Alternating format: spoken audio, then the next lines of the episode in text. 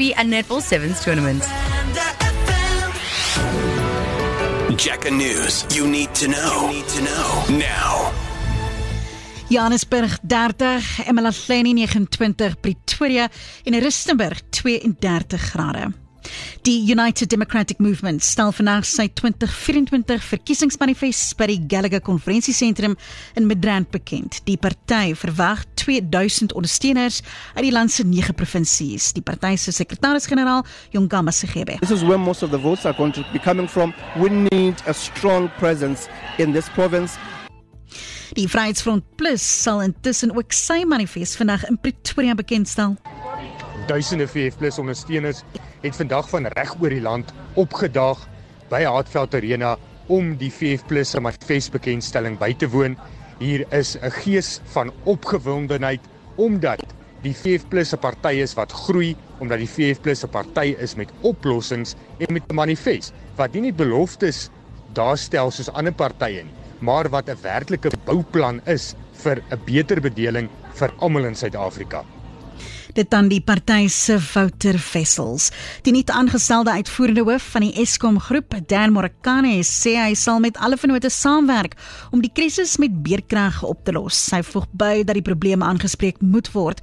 Morakane sê dit kan gedoen word deur onder meer die regte vaardighede te gebruik. When we ensure stable electricity supply, we are enabling businesses to operate And in so doing, we are creating the opportunity for job creation and employment, which in turn affects the solutions towards the social ills that we have. This we understand. So our role is really central in the economy of our country. It is one that we should continuously bear in mind. Eskom met intussen beerkrag tot vanmiddag 4uur opgeskort.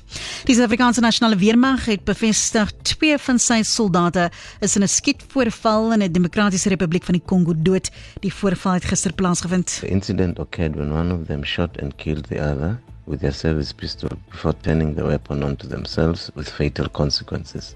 The SNDF has convened a board of inquiry to work with MONUSCO to investigate the incident and the circumstances that led to it.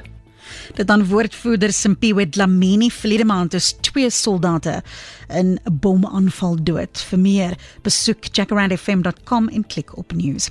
Zambia het 'n nasionale ramptoestand verklaar in die nasleep van 'n droogte. Oor die afgelope 5 weke was daar geen reën nie. Talle huishoudings is ook tans sonder water. Ek is Chanel September top story at the South the UDM and Freedom Front Plus have today launched their election manifestos in Gauteng. Bye bye, Donkey. Okay, I told you that we are here at Saheti School for the Rugby and Netball Sevens tournament happening today and this weekend. Bedford View. If you want more information, saheti.co.za. In the studio, I have an old boy from Saheti who was a fly half for the Stormers. You might recognize him. Dimitri, I've already asked your surname. I'm not going to butcher it. Say your surname, please. I think you should say it. Oh. Katsura That's it. Perfect. Uh, yeah. I get so nervous. Okay, so you brought a friend with you, Howard Amnisi. Hello. Hey, how are you doing? I have rugby legends in the van. There's only one Howard's rugby. no, no, no, you guys are so humble. Okay, Dimitri, you came to the school. I did. I attended Saheti until I was 13 years old, and then I went to St. John's for high school. Um, but I attended Saheti since grade I mean, I think it was double zero when you go to nursery school. Oh wow! So it was a good like nine years, yeah.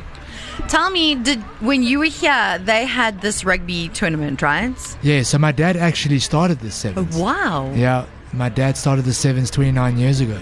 You. Um. So yeah, the sevens. I try to come back whenever I can, and it's just nice to see it still going. Okay. Yeah.